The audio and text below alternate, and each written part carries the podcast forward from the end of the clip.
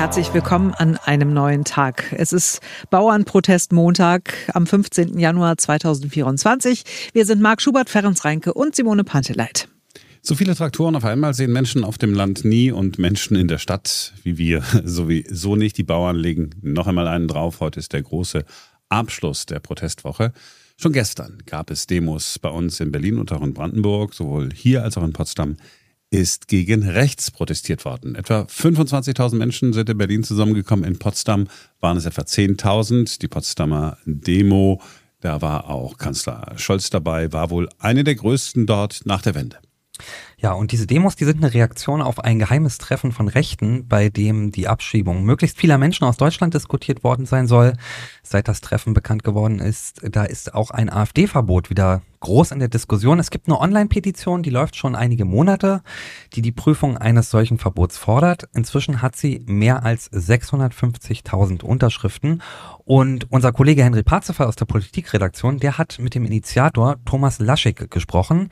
Er ist Geschäftsführer von Volksverpetzer. Das ist ein Faktencheck-Blog wir sprechen über die Petition, die online ist, ähm, AfD verbieten jetzt. Ähm, die gibt's ja auch schon eine ganze Weile, so wie ich das ähm, verstanden habe. Ich habe jetzt gerade nochmal nachgeguckt, es sind jetzt über eine halbe Million Unterschriften, die zusammengekommen sind. Und gerade Anfang der Woche kam ja jetzt diese, ähm, kam die Recherche von Korrektiv, von dem Recherchenetzwerk hoch, äh, äh, Treffen von Rechtsextremen in Brandenburg. Meine Frage, wie hat sich das seither jetzt entwickelt bei Ihnen auf der Website oder in der Petition? Ja, unsere Petition prüft ein AfD-Verbot, hat äh, durch die Recherche von Korrektiv äh, massiven Zulauf bekommen. Wir haben innerhalb von äh, zwei Tagen 120.000 neue Unterschriften dazu gewonnen und es gibt enorm viele Leute, die dazu aufrufen, insbesondere auch Leute, die zuvor auch skeptisch waren, dieses Prüfverfahren einzuleiten. Ähm, auch große Aktivisten oder Aktivistinnen wie Luisa Neubauer rufen jetzt auf, diese Petition zu unterschreiben. Ähm, wir sehen ganz deutlich, dass äh, die Menschen Angst haben vor den Plänen der AfD und nun auch wollen, dass das Bundesverfassungsgericht sich damit beschäftigt. Also da gibt es auch einen klaren Zusammenhang zu den Recherchen, die da jetzt veröffentlicht wurden, ja? Ja, einen direkten Zusammenhang, ja. Mhm. Warum braucht es Ihrer Meinung nach das AfD-Verbot oder ein Verbot der AfD? Es liegt nicht an mir zu entscheiden, ob äh, eine Partei verboten gehört oder nicht. Das würde ich auch gar nicht fordern. Ich denke nur, spätestens die jetzt enthüllten Geheimpläne der AfD zeigen, dass diese Partei in äh, großen Teilen vorhat, äh, Massendeportationen auch Andersdenkende, auch deutsche Staatsbürger durchzuführen. Sie wird in äh, so gut wie jedem Bundesland vom Verfassungsschutz überwacht. In drei Bundesländern ist sie gesichert rechtsextremistisch. Der Chef des Bundesverfassungsschutzes warnt eindringlich vor dieser Partei und dann muss ich mich als Bürger fragen, ist das mit unserer Verfassung konform? Lassen wir das jetzt zu? Und ich frage mich, wie lange wollen wir da jetzt noch zuschauen? Denn offensichtlich hat die inhaltliche Auseinandersetzung mit dieser Partei entweder nicht stattgefunden oder sie ist gescheitert. Und man muss jetzt irgendwo auch schauen, dass die Verfassung und unsere Demokratie geschützt wird. Und deswegen appelliere ich und über eine halbe Million Menschen jetzt äh, an den äh, Bundesrat im Speziellen einen entsprechenden Antrag beim Bundesverfassungsgericht zu stellen. Juristisch ist es ja durchaus trotzdem umstritten, also ob so ein Verbotsverfahren dann tatsächlich Erfolgschancen hat. Sollte es scheitern, spielt das wahrscheinlich der AfD in die Karten, würde ich mal behaupten. Ist das ein Risiko, was Sie eingehen? Also sollte das tatsächlich dann nicht äh, so kommen und das Verbotsverfahren nicht erfolgreich sein, dass ähm, man, dass die AfD dann davon tatsächlich profitiert eher noch? Ich sehe das Risiko, dass wir eben wegen solcher Bedenken das Verfahren dann nicht starten und es dann irgendwann zu spät ist, als viel größer an, als dass es scheitert. Mir ist egal, äh, welche Partei stark wird oder nicht, solange sie dem demokratischen äh, Boden unserer Verfassung steht. Wenn die AfD verfassungsfeindlich ist, wird sie verboten werden. Und wenn nicht, dann haben wir auch nichts zu befürchten, hoffe ich doch als Bürger. Sollte die AfD ähm, nämlich äh, nicht verboten werden, wovor haben wir dann Angst, dass sie an die Macht kommt und die Demokratie abschafft? Genau dafür fordern wir doch das Verbot. Wie ist es denn, wenn man jetzt ähm, so ein Verbot tatsächlich mal anguckt? Äh, geht das, dass man jetzt die AfD in ganz Deutschland verbietet oder könnte man das dann jeweils nur für die einzelnen Bundesländern, äh, Bundesländer erreichen? Juristische Experten sagen, dass es auch ähm, theoretisch möglich wäre, einzelne Landesverbände zu verbieten. Es wäre auch möglich, nur ähm, die Parteienfinanzierung der AfD zu streichen. Wenn das das geeignetere Mittel sein sollte, bin ich absolut dafür. Das zu entscheiden ist ja auch im Ermessen des Bundesverfassungsgerichtes. Ich finde, man sollte diese Forderung vor das Gericht bringen, denn ein, ein geringeres Mittel wie ein Verbot eines einzelnen Landesverbandes oder der, der Entzug der Parteienfinanzierung kann das Bundesverfassungsgericht ja immer noch beschließen. Wenn man jetzt auf den Zeitpunkt guckt, also es ist ja jetzt äh, zum einen natürlich sind diese Recherchen äh, jetzt, die im Vordergrund stehen, die Korrektivrecherchen. Äh, zum anderen ist es natürlich generell auch irgendwie ein, ein, Problem. Wie sieht das aus, wenn man jetzt nächstes oder dieses Jahr sehr viel besser auch auf die Landtagswahlen guckt, die noch anstehen? Also vom Zeitpunkt her, über, dass man jetzt sozusagen über ein AfD-Verbot spricht. Ich finde, wir haben gerade einen idealen Zeitpunkt wenn wir jetzt ein Verfahren anleiten würden, weil dann würde es äh, nämlich nicht in den Konflikt geraten mit nach den äh, Landtagswahlen, gerade in den Bundesländern im Osten, wo die AfD ähm, vermutlich stärkste Kraft werden wird. Und dann würde man im Verdacht stehen, das als Reaktion darauf zu machen. Das wollen wir natürlich vermeiden. Und ebenfalls natürlich auch die Europawahl. Und in späteren Jahren, kurz vor der Bundestagswahl, wäre es natürlich ebenso äh, problematisch. Also es wäre gut, wenn ein Prozess bis dahin schon so oder so beendet worden wäre. Und ich fürchte, wenn wir dann noch länger warten sollten, worauf denn eigentlich? Nochmal eineinhalb Jahre bis nach der Bundestagswahl könnte es schon längst zu spät sein, irgendetwas zu tun. Wenn, letzte Frage, wenn man ähm, in, guckt in der Vergangenheit, es gab ja durchaus auch Anstrengungen, die NPD beispielsweise zu verbieten. Wo sehen Sie da Parallelen jetzt zu einem Verbot beispielsweise der AfD? Nun, die Parallelen der AfD und der NPD in ihren Zielen sind äh, sehr gut dokumentiert. Da gibt es auch äh, viele Gutachten und Experten, äh, die das ähm, belegen können.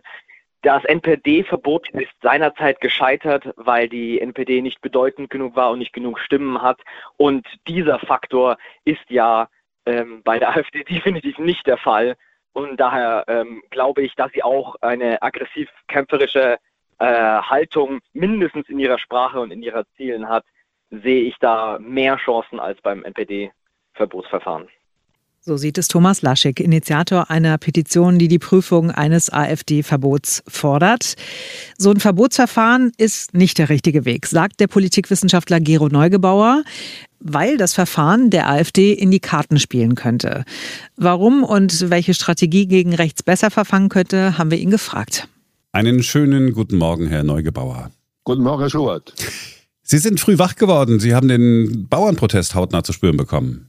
Ja, ich wohne in der Potsdamer Chaussee und da sind die Bauern heute Morgen bei Neubauer vorbeigezogen. Aber so bin ich früher wach geworden als allgemein üblich.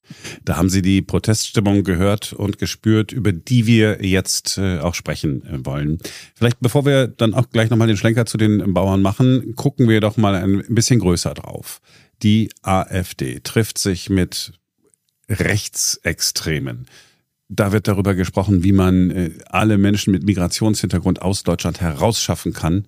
Das ist doch jetzt der richtige Zeitpunkt, wo man eigentlich sagen müsste, so geht's nicht mehr, jetzt muss diese Partei weg. Sie allerdings sagen, nee, Verbotsverfahren ist der falsche Weg. Ein Verbotsverfahren setzt einmal voraus, dass die Institutionen, die das auslösen müssen, sich einigen. Das heißt, wenn, äh, wie in dem Aufruf äh, vorhin erwähnt, der Bundesrat jetzt tätig werden soll, müssen sich die Länderchefs einigen und unter denen gibt es unterschiedliche Auffassungen. Selbst in der CDU, der Ministerpräsident von Schleswig-Holstein sagt Verbotsantrag, äh, der Vorsitzende der CDU Merz sagt, nee, machen wir nicht. Das andere ist, wer einen Verbotsantrag stellt, hört auf, über die Ursachen vielleicht nachzudenken, die dazu führen, dass die AfD diese Zustimmung hat. Und da muss man rangehen und fragen, hat sie diese Zustimmung, weil sie so ein schönes Programm hat, oder hat sie die Zustimmung, weil es Gründe gibt für Menschen, AfD zu wählen, ohne unmittelbar selbst rechtsextrem zu sein? Oder ist das in der Tat jetzt ein Ausdruck zunehmenden Rechtsextremismus in der deutschen Gesellschaft? Und ich bin eben der Meinung, man muss die Gründe diskutieren und sehen, wo die Politik eingreifen kann, um Stimmung zu ändern und damit auch Wahlverhalten zu beeinflussen.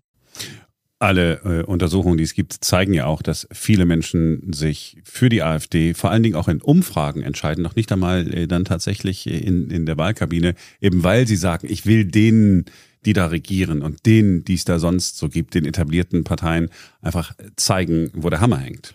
Das ist richtig, Herr Schubert. Es gibt viele, die sagen, ist mir eigentlich egal, was Sie für ein Programm haben, ich wähle die. Aber es gibt zunehmend auch Wählerinnen und Wähler, die da sagen, na ja, ich stimme dem und dem zu. Und wenn Ausländerfeindlichkeit ist in der deutschen Gesellschaft verbreitet, aber bei der AfD ist es weiter stärker verbreitet als in der deutschen Gesellschaft. Da sind mehr als 50 Prozent der Anhänger der Meinung, Ausländer müssten raus. Und da gibt es eben viele, die sagen, nee, die Deutschen sind sowieso gut genug, was brauchen wir die anderen? Und es gibt eben aber auch Menschen, die sagen, wir brauchen eine Diktatur, da brauchen wir einen Führer, der das Volk mit starker Hand regiert. Und das sind alles Einstellungen, die dazu führen, dass man Zweifel gegenüber der Demokratie hat, an der Leistungsfähigkeit und äh, dann gibt es einen Zuspruch, der ursprünglich gar nicht in der Art und Weise sozusagen artikuliert worden ist, dass man sich jetzt unter anderem dem Bauernprotest anschließt. Das Beste für die Demokratie ist, wenn äh, die, die regieren, so gut regieren, dass alle höchst zufrieden sind. Das heißt mit anderen Worten, wenn man äh, die AfD eindämmen will, muss man einfach nur eine vernünftige Politik machen. So, jetzt gibt's immer Leute, die nicht mit jeder äh, Entscheidung einverstanden sind. Wir haben jetzt gerade die Bauern äh, ähm, erwähnt schon. Die regen sich ja über, im Prinzip im, auf den ersten Blick über Kleinigkeiten auf oder darüber, dass möglicherweise auf EU-Ebene ihnen zu viele Vorschriften gemacht werden. Herausgekommen ist ein riesiger Protest. Jetzt kann man ja darüber diskutieren, aber ist dieser Aufstand, wäre der vorstellbar gewesen auch vor zwei, drei Jahren oder hat sich da was geändert in jüngster Zeit? Er wäre vor zwei, drei Jahren auch vorstellbar gewesen, wenn eine Landwirtschaftspolitik auf die Probleme und Bedürfnisse der Bauern auf der einen Seite, auf Preisentwicklung und andere Sachen schon früher hätte Rücksicht nehmen können. Ist nicht passiert. Aber das ist auch alles nach äh, wenn, wenn. Das Grundsätzliche ist, es gibt eine zunehmende Unzufriedenheit mit der mit den Leistungen der politischen Institutionen, insbesondere der Regierung, weil diese Leistungen sozusagen anfangen, vielen äh, Besorgnis zu bereiten. Unter anderem können wir unser Leben auf die bisherige Art und Weise weiterführen. Wie teuer wird es werden? Was sind die Sozialleistungen wert? Wenn wir auf eine Gesellschaft Wert legen, die relativ ausgeglichen ist, die damit auch wirtschaftlich effektiv arbeitet, wo politische Stabilität herrscht, dann sehen wir, dass zurzeit das alles ein bisschen bröckelt. Und zwar so bröckelt, dass Leute besorgt werden und sagen, nee, wir müssen uns mal darum kümmern, warum Bildungseinrichtungen nicht funktionieren, warum Verkehr nicht funktioniert, warum Menschen Angst haben, dass sie ihre Arbeit verlieren, warum das Einkommen nicht so hoch ist, dass man sagen kann, wir leben zumindest relativ stabil und müssen keine Angst um unseren Job haben und Angst um unsere soziale Stellung haben. Da kommt eine ganze Reihe von Gründen zusammen, die mit Ausländerfeindlichkeit erst einmal gar nichts zu tun haben. Bloß wenn dann eine Argumentation eingeführt wird, die sagt, das ist alles nur so, weil die Ausländer da sind, weil wir Geld für die ausgeben. Wir geben eigentlich zu wenig Geld für die Ausländer aus, in so einem Sinne, dass wir nicht genug bezahlen für Sprachkurse und die Sprachkurse eher Integration machen, indem wir Ausländer eher arbeiten lassen, damit sie auch ihren Beitrag leisten zu den Kosten, die überhaupt entstehen in der Gesellschaft. Beiträge, die dann auch genutzt werden für Sozialversicherung und so weiter. Also ehe ich hier eine Vorlesung anfange. Es gibt eine Reihe von sehr verschiedenen Gründen und es gibt aber eben auch sehr unterschiedliche Bedürfnisse in der Gesellschaft, weil wir verschiedene soziale Gruppen haben mit unterschiedlichen Interessen und die Parteien das nicht mehr alles integrieren. Also insofern, die Situation ist nicht leicht. Die Situation ist kompliziert, aber die Ruhe, die man bräuchte, um zu sagen, sortieren wir jetzt, was ist dringend, was ist weniger dringend, wo haben wir die Mittel, wo haben wir keine Mittel, die ist nicht da und insofern denke ich, ein Dialog wäre vernünftig, um erst einmal zu sehen, wo muss man ansetzen, um die Stimmung so zu verbessern, dass die AfD keine Zustimmung oder nicht Zustimmung in diesem Maße mehr erhält. Dialog, ja, ähm, immer gut. Aber die Frage ist, wie würde es konkret laufen? Wir haben eine, eine Regierung mit drei unterschiedlichen Parteien. Jetzt würde man sagen, SPD und Grüne sind noch nah beieinander. Auf der anderen Seite dann die äh, FDP.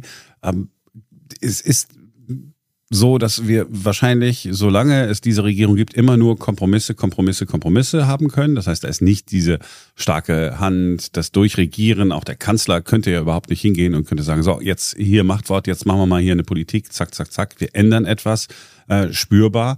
Das, das geht ja gar nicht. Da ist ja Dialog und der ist dann häufig, äh, wird er auch von uns beschrieben in den Medien äh, als Streit, eigentlich das, was wirkt. Der Streit ist ein positives Element in der Demokratie. Der ist ja auch notwendig. Aber er muss nach Regeln erfolgen, die von allen akzeptiert sind und vor allen Dingen, die auch davon ausgeht, dass jeder das Recht hat, eine Meinung zu haben und dass man die Meinung des anderen auch akzeptiert. Und der zweite ist, der, der Inhalt der politischen Entscheidung ist dann das Ergebnis von Kompromissen. Man muss einen Konsens finden unter den Beteiligten. Und Sie haben völlig recht. Die inhaltlichen Unterschiede sind relativ groß zwischen den Parteien. SPD und Grüne hatten zu Beginn der Regierung ungefähr 80 Prozent Übereinstimmung in ihren programmatischen Aussagen. Bei, äh, bei, Grü, bei FDP, pardon, bei FDP und Grünen waren es nur 20 Prozent. Und da liegen ja jetzt auch die meisten Probleme, indem beispielsweise die FDP auch sich anschließt an den Chor jener, die da den Grünen Schuld zuweisen und äh, die, äh, die Grünen mehr oder weniger auf die FDP weisen und sagen, nee, die ist es mit ihrer Finanzpolitik. Also es ist sehr schwer, diesen Dialog zu führen.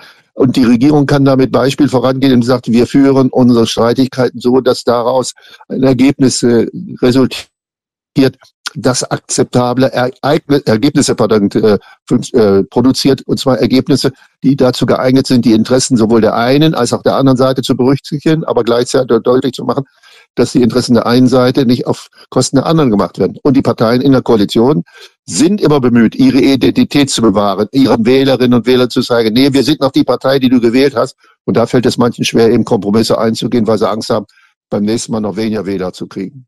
Wenn ich Sie so höre, Ihre Beschreibung so höre, dann müsste man doch eigentlich sagen, diese Regierungskoalition die funktioniert nicht, die wird auch nicht funktionieren. Dialog hin oder her.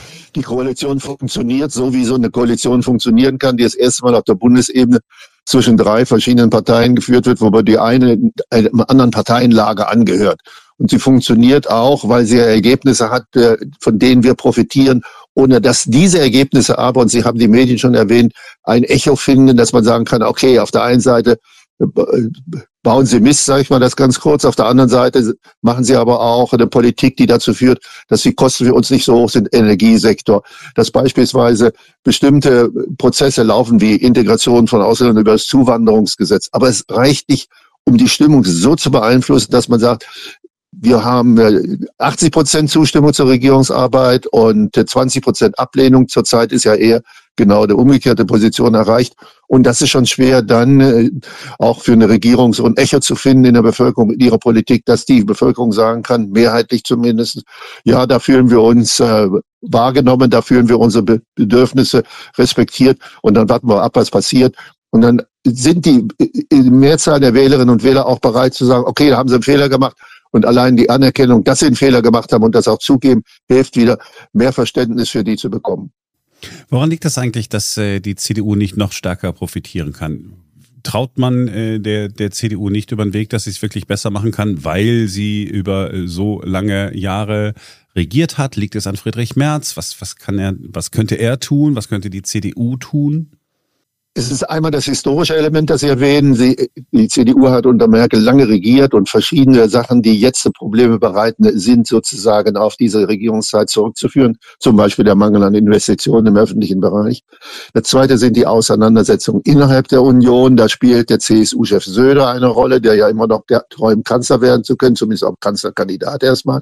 Die Streitigkeiten innerhalb der CDU selbst, wo es Herrn Merz lange Zeit nicht gelungen hat, eine Position zu erreichen, in der er als Opposition Oppositionsführer anerkannt wird, er unter anderem auch einen Politikstil repräsentiert, der eher etwas ähm, na, älter ist, also eher die äh, old-fashioned CDU und weil es natürlich auch in der CDU Positionen gibt, die sagen, nee, wir haben, wir haben in der Tat Zustände auch in der Politik, an der wir, die wir da, dadurch ändern können, dass wir in Anführungsstrichen moderner werden. Konservativ heißt ja nicht, sich an die Spitze des Fortschritts setzen, um ihn aufzuhalten, sondern Fortschritt so zu betreiben, dass Bewahrenswertes erhalten und wo notwendigerweise Neues entstehen muss, auch Neues gemacht wird. Also es gibt eine ganze Reihe von persönlichen oder an Personen geknüpfte, wie an die Politik der CDU in der Vergangenheit und der Gegenwart verbundene äh, Ereignisse oder Meinungen, die dazu führen, dass die CDU auch dann nicht die Zustimmung kriegt, wenn man auf einmal von ihr in der Ausländerfrage, in der Migrationspolitik Positionen hört, von denen man denkt, ey, die habe ich doch früher von der AfD gehört. Das ist der falsche Weg. Die Migrationspolitik ist ein wichtiges Element in der Bewusstsein der Bevölkerung, aber es ist nicht das Element, das dann ausschließlich dazu führt, dass man Wahlen gewinnt. Aber da muss die CDU eben auch an sich arbeiten und sehen, äh, dass sie die Stimmung trifft, die dazu führt, dass die Bevölkerung sagt, wir trauen der mehr zu und dass sie dann auch die Stimmen erhält, die ausreichen, um eine Regierung zu bilden. Und Sie sagen, das habe ich so rausgehört, äh, Positionen der AfD zu kopieren oder zu übernehmen, zu paraphrasieren oder so, das ist nicht der richtige Weg. Nein, das ist deshalb nicht der richtige Weg, weil das eins der zentralen Probleme ist, unter denen die Menschen zumindest leiden, wenn man das, wenn ich mal diesen Ausdruck so benutzen darf. Aber das ist auch die Politik ist auch, oder die Migrationspolitik ist auch ein Ergebnis, dass andere Politikbereiche vernachlässigt worden sind. Und wenn beispielsweise die Meinung vorherrscht, da gibt es zu viel Geld für Ausländer und das kriege ich alles nicht, dann ist das ein Ergebnis von Wohnungspolitik oder von Sozialpolitik oder von Lohnpolitik und nicht ein Ergebnis von Migrationspolitik. Und insofern denke ich, müssten da eben äh, Bewusstseinsänderungen auch eintreten und sagen, nee, ich fische nicht in fremden Gewässern, sondern ich stärke meine eigene Position, um mehr Zustimmung zu kriegen. Wir halten fest, die Lage bleibt unübersichtlich. Wir halten außerdem fest, ein Verbotsverfahren äh, AfD kommt für Sie jetzt nicht in Frage. Gäbe es einen Zeitpunkt, wo Sie sagen, okay, jetzt reicht's, jetzt müssen wir dann doch die wehrhafte Demokratie wirklich wehrhaft machen und wirklich ein Verbotsverfahren anstrengen? Wenn diese Schäbien Remigrationspläne tatsächlich auch gegriffen werden in den Gremien der AfD und auftauchen als Programmpunkt, dann ist der Punkt, wo man sagen muss, sie gefährden eine der Grundpfeiler der freiheitlichen demokratischen Grundordnung, die ja auf den Menschenrechten, auf Demokratieprinzip und Rechtsstaatlichkeit beruht, nämlich sie gefährden das Prinzip dass alle Menschen, die in unserem Lande wohnen, gleiche Rechte haben und dass man nicht unterscheiden kann, dazu ist auch das Grundgesetz entsprechend verpflichtend in seiner Aussage, dass man nach Herkunft, nach Rasse, nach Geschlecht, Religion und anderen Sachen diskriminieren darf oder unterscheiden darf. Und das ist das wäre für mich der Punkt, wo wir sagen, nee, da gefährden sie eine der Grundlagen der Demokratie.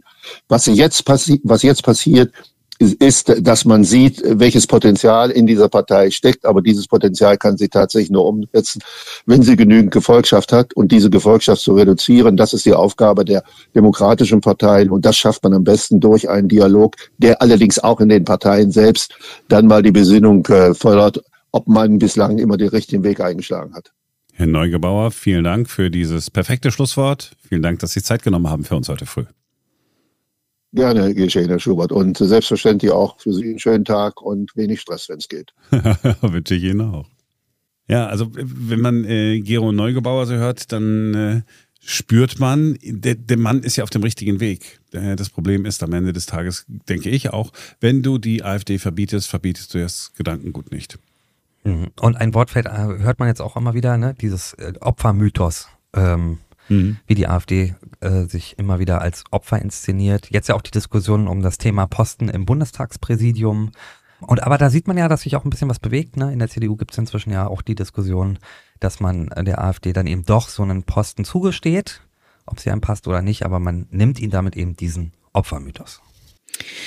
Also ich habe diese Petition auch unterschrieben am Wochenende, aber ich ähm, also weil ich schon finde, das, das reine Prüfen an sich, weiß ich nicht, ich glaube, das würde vielen Menschen, würde viele Menschen in diesem Land einfach abholen. Aber ich kann schon sehr gut auch die, die Argumentation von Gero Neugebauer verstehen. Ähm, und was ich spannend finde, ist, dass hier vorhin gerade die Allmeldung kam, dass Remigration äh, das Unwort des Jahres ist, wo ich gedacht habe, so, okay, dies, das war aber diesmal echt fix, oder? Also wie, wie, schnell können die sein? Das ist doch gerade erst wieder aufgeploppt, ne? Also nicht, dass es neu ist, aber es ist ja gerade erst wieder äh, Thema geworden und auf einmal. Ähm, Haben wir schnell nochmal schnell noch mal geguckt, oh, können wir uns nochmal zusammensetzen? Ja, anscheinend. Ja. Ich meine, ist ja, ich meine, ist ja richtig krass, äh, was dahinter steht. Ja, also nicht um die Abschiebung von Straftätern, sondern ja gut, Absurd. es gibt halt, es gibt halt absolute, absolute Vollpfosten. Ja, Menschen, die so weit rechts sehen, sind einfach Schei. Piep. ja. Äh? Die so. Wahrheit ist aber auch, Dummheit kann man nicht verbieten. Ja, ist, ist es leider so. Ja, man sieht es an der Supermarktkasse und äh, man sieht es auch äh, in, auf, auf, der politischen Ebene. So, es wird jetzt hinten raus immer leichter. Ja. Brain Food. Heute ist echt cool. Erst habe ich gedacht, äh, was ist denn das für eine blöde Frage? Ja, es gibt keine blöden Fragen, ja. Und dann war es aber voll interessant. Simon hat heute in der Rubrik Warum darum erklärt. Warum sagt man, wenn etwas leer ist, zur Neige gegangen ist eigentlich. Es ist alle. Bewiesen ist die Geschichte zugegebenermaßen nicht, aber sie ist schön und äh, könnte sich tatsächlich so zugetragen haben und deshalb erzähle ich sie Ihnen. An der Jungfernbrücke in Berlin sollen wahrscheinlich zu Beginn des 19. Jahrhunderts zwei hugenottische Schwestern ihre Handarbeiten angeboten und verkauft haben. Von Stickereien und Klöppelarbeiten ist da die Rede. Wenn ein bestimmtes Muster verlangt wurde, aber gerade ausverkauft war, dann lautete die Antwort C'est allé, was auf Deutsch so viel heißt wie das ist aus ausgegangen oder weg. Ja, und aus diesem französischen Wort aller kreierten die Berliner dann sehr schnell den Begriff alle. Also Simon, das hat mir gefallen. Gleich wieder was Neues zum Weitererzählen erfahren. Aber heute besonders gut. So. Da bin ich aber froh. ja. Nein, das ist dir egal, ich weiß. Nein, nein, nein. Also es, es bedeutet mir viel. Wenn du positiv über meine Arbeit urteilst, dann, dann äh, ist mein Tag gerettet. So, jetzt möchte ich aber gerne noch den äh, Flachwitz des Tages hören, den dir dein Kumpel Manni, also Manni ihm sein Flachwitz ist jetzt dran. Ja, also ich, also ich habe ihn dir ja schon geschickt. Ich habe ihn nicht verstanden. Deswegen musst du ihn jetzt nochmal bringen und mir erklären. Ja, aber das ist, der ist wirklich, der ist wirklich hart zu übersetzen. Also ja, zunächst das englische Original. What time did the man go to the dentist? Zu welcher Zeit ist ja. der Typ äh, zum Zahnarzt gegangen? Und die Antwort lautet Tooth hurty. Okay, und das spielt wow. damit, dass es sowohl bedeuten könnte 2.30, äh, 14.30 Uhr, 2.30 Uhr. Ja, okay. Oder Tooth, Zahn, hurt, Hurty. wehtun, i. Okay, aber das musst du dann wirklich einmal laut aussprechen, damit du es verstehst. Also rein vom Lesen habe ich es nicht verstanden. Ja, warum hast du es nicht aber laut ausgesprochen? ich bin nicht drauf gekommen, aber in Zukunft will ich das machen. Ich hätte auch noch einen Flachwitz des Tages äh, beizusteuern, der Bitte. auch noch passt heute zu diesen ganzen Bauernprotesten. Ja. Mhm. Äh, hat uns auch ein Hörer zugeschickt. Wie nennt man einen studierten Bauern? Muss es nicht heißen, einen studierten Bauer? Einen studierten Nein. Bauer. Nein, wie nennt man einen studierten Bauern? Bauern? Bauern. Ja, gut, okay. Wie auch immer. Wie lautet es? Das richtige Antwort? Keine Ahnung. Einen Akademiker. Oh. Ein Akademiker. Ein Akademiker. Oh.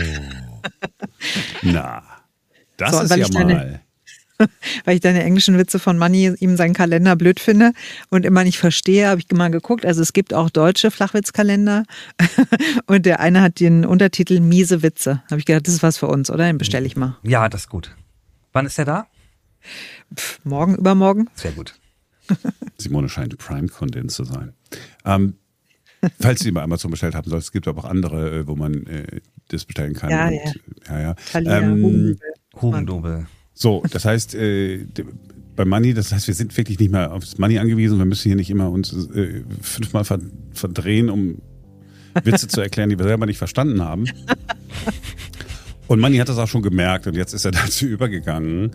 Also er hat sich fest vorgenommen, fürs nächste Jahr selber einen Witzekalender zu verfassen. Uh. Auch für täglich. Und tatsächlich kann gar nichts schiefgehen. Einen Witz hat er schon. und den gibt's morgen. Denn okay, dann wow. ist wieder ein neuer Tag. Bis dann. Tschüss. Cheerio.